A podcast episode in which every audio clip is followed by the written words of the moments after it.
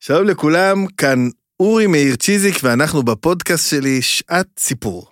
פודקאסט בו אני מביא בכל פרק טקסט אחד מהספרייה שלי, ספרייה של המרכז להנהגת הבריאות, מספר עליו ומכיר אותו.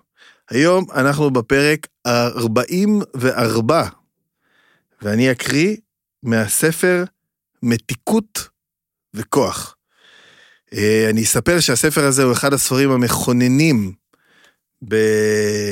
בלימוד שלי בכלל, אחד הנושאים שאני חייב ללמד, מי שמכיר אותי יודע, הוא נושא הסוכר והפוליטיקה של הסוכר, ואיך הסוכר הפך לזה ששולט בתזונה שלנו, ואיך הוא גם בנה את הכלכלה הקפיטליסטית המודרנית, ואחד החוקרים שממנו למדתי הכי הרבה לאורך ההיסטוריה שבה אני, אה, שלי, ההיסטוריה האישית שלי, של הלימוד שלי, הוא חוקר שנקרא סינדי מינץ, אנתרופולוג אוכל אמריקאי מדהים.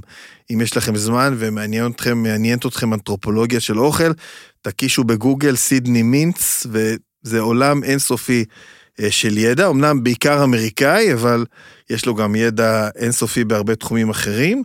אה, סידני מינץ, אמרנו חוקר אמריקאי, נולד ב-1922, ונפטר בשנת 2015. אה, מי שרוצה עוד קצת רקע לקראת העניין האנתרופולוגי שאנחנו הולכים לדבר עליו, מוזמן גם ללכת חזרה לפרק 40 בפודקאסט שעת סיפור, בו הקראתי קטעים מהספר אה, ספינת העבדים, שעוסק בעבדות באמריקה, אבל אני עוד לפני שאני אקריא קטעים מתוך הספר של סידני מיט שנקרא Sweetness and Power, מתיקות וכוח, והכותרת משנה שלו זה המקום של הסוכר בהיסטוריה המודרנית, ובעיצוב של ההיסטוריה המודרנית, אני אספר איך זה בדיוק, מה, מה בדיוק קרה שם, למה הסוכר הוא כל כך uh, משמעותי. הסוכר הוא כל כך משמעותי בסיפור הזה של הכלכלה המודרנית, בגלל שזו הייתה הפעם הראשונה בעצם בהיסטוריה, השימוש של העבדים לגידול סוכר באמריקה, הפעם הראשונה שבה סחרו במזון לא בגלל שהוא יקר, אלא בגלל שהוא זול. אני חוזר על זה הרבה בהרצאות שלי, זה בעצם במחקר קוראים לזה עוני בצד אחד של העולם, מאכיל עוני בצד אחר של העולם. כי בעצם מה שקרה זה שהעבדים, שהיו העניים של אמריקה, האכילו את הפועלים, שאלו היו העניים של אירופה. ומי שהניע את כל התהליך הזה, ביודעין או שלא ביודעין, אנחנו כרגע לא יודעים אה, להגיד, אלו בעלי ההון. השיטה הזאתי של עוני בצד אחד של העולם מאכיל עוני בצד אחר של העולם הייתה כל כך מוצלחת, בגרשיים אני אומר את זה, מבחינה כלכלית, לבעלי ההון, שעד היום השיטה הזו היא זו ששולטת בכלכלה שלנו בכלל ובכלכלת המזון שלנו בפרט. אנחנו קוראים לשיטה הזאת קפיטליזם. זאת אומרת, שאני קונה משהו זול בסופר שהגיע מרחוק, אני צריך לחשוד שמנצלים מישהו בצד אחר של העולם. ואני מספר על זה הרבה בהרצאות שלי, וכשאני מלמד את ההיסטוריה והאבולוציה של התזונה, זה קרה סביב ב-500 שנים האחרונות, מגילוי אמריקה, בין 1700 ל-1800 זה היה השיא של התופעה הזאת, זה השלב שבו הועברו הכי הרבה עבדים מאפריקה לאמריקה, אם אני לא טועה, משהו כמו שבעה מיליון עבדים, אבל אם אתם רוצים מספרים אה, מדויקים, תצטרכו לחזור לפרק על ספינת העבדים, פרק 40, אה, וזה היה השיא. זה היה הפעם הראשונה שבקנה מידה כזה גדול, עוני האכיל עוני, וזו הייתה ההתחלה. התהליך הקולוניאלי הזה היה התחלה של הסיפור הזה, של השיטה הזאת.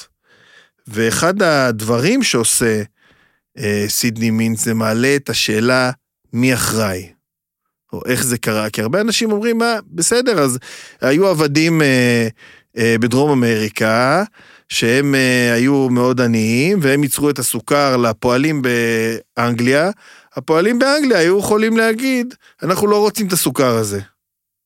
גם כי אנחנו רוצים להיות בריאים ולא רוצים לאכול סוכר מעובד, וגם כי אנחנו לא רוצים לנצל את העבדים ב, אה, ב, בצפון אמריקה ובדרום אמריקה, אבל זה לא בדיוק נכון. העבדים לא יכלו, הפועלים לא יכלו ממש להגיד, אנחנו לא רוצים את הסוכר הזה, אנחנו לא רוצים לקנות אותו. כי מה ש... מי שמחליט מה אנחנו קונים זה לא ממש אנחנו ברוב המקרים, או מה אנחנו אוכלים, זה התרבות שאנחנו נמצאים בה, זה החברה הפוליטית, אבל לא בטוח שגם אפשר להאשים את בעלי ההון. לא ברור אם הם ידעו באמת מה הם עושים כשהם פיתחו את השיטה הזאת של עוני בצד אחד של העולם מאכיל עוני בצד אחר. הרי הם רק רצו להרוויח את uh, לחמם. וזו שאלה מאוד מורכבת שבה עוסק סידני מינץ.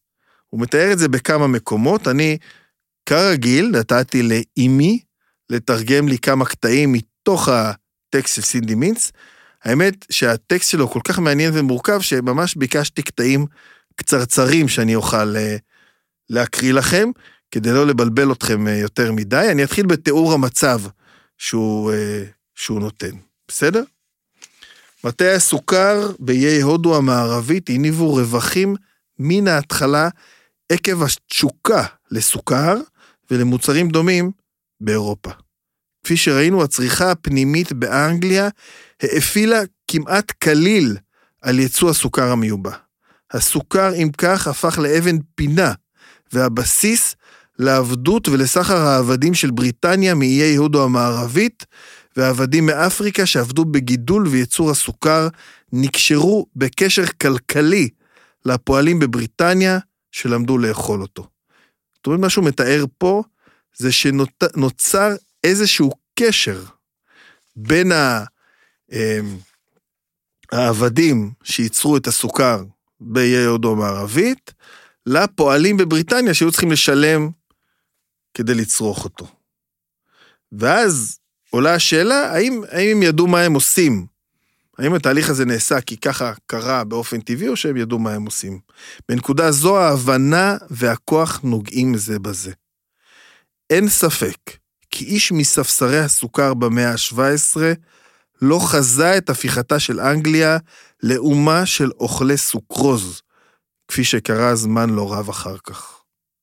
עם זאת, הם והמעמדות שאותם הם שירתו, קידמו גידול מתמיד של חברה עשירה בסוכר, והעשירו את, סחר העבדים, גידול מטעי הסוכר, העבדות, וזמן קצר אחר כך, את התפתחות התעשייה בערים.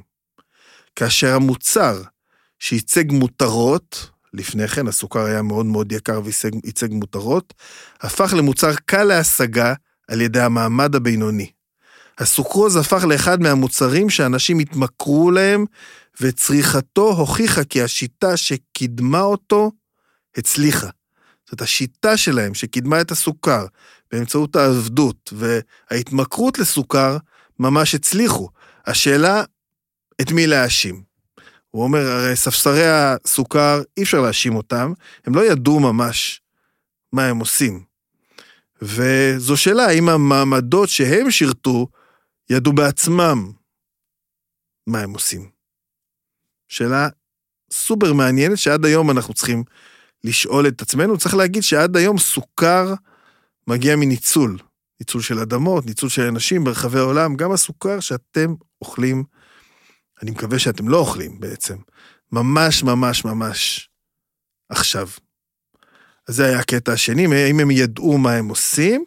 והקטע השלישי, זה קטע שמבחינתי הוא הכי חשוב אולי, והוא עוסק באנתרופולוגיה.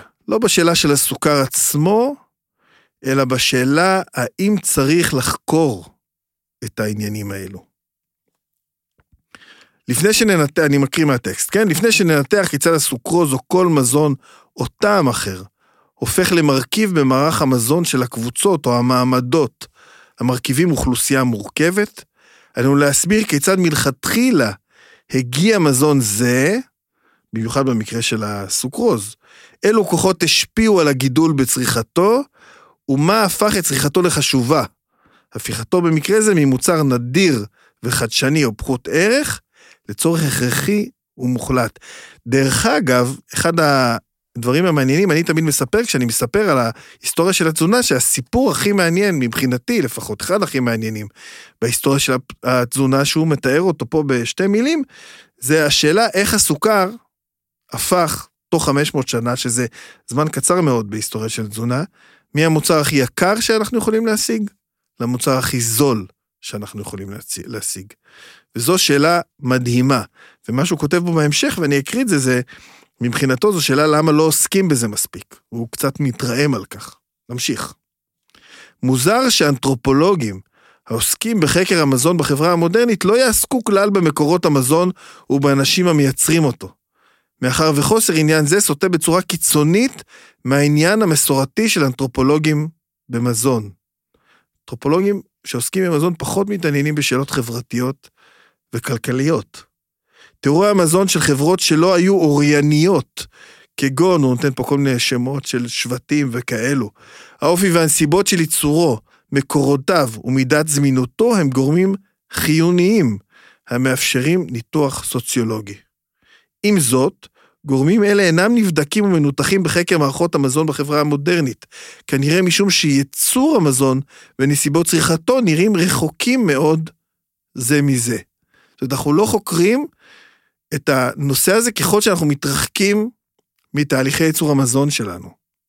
אנתרופולוג בישראל שחוקר את צריכת הסוכר, בדרך כלל לא ישאל את עצמו איפה גידלו את הסוכר. הוא ישאל את עצמו למה אנשים אוהבים סוכר, איך הם מתמכרים לזה, למה קוקה קולה בישראל היא חברה כזאת, אבל הוא לא ישאל מי גידל את הסוכר, או איך, אה, אה, איך, אה, איך הגיעה האדמה הזאת לידי אותו אדם. אמנם נכון שרק מעטים בינינו מייצרים בעצמם את מזונם, אנו בדרך כלל קונים את מה שאנחנו אוכלים, או חלק גדול ממנו מגורמים אחרים, שגם הם אינם מצרנים.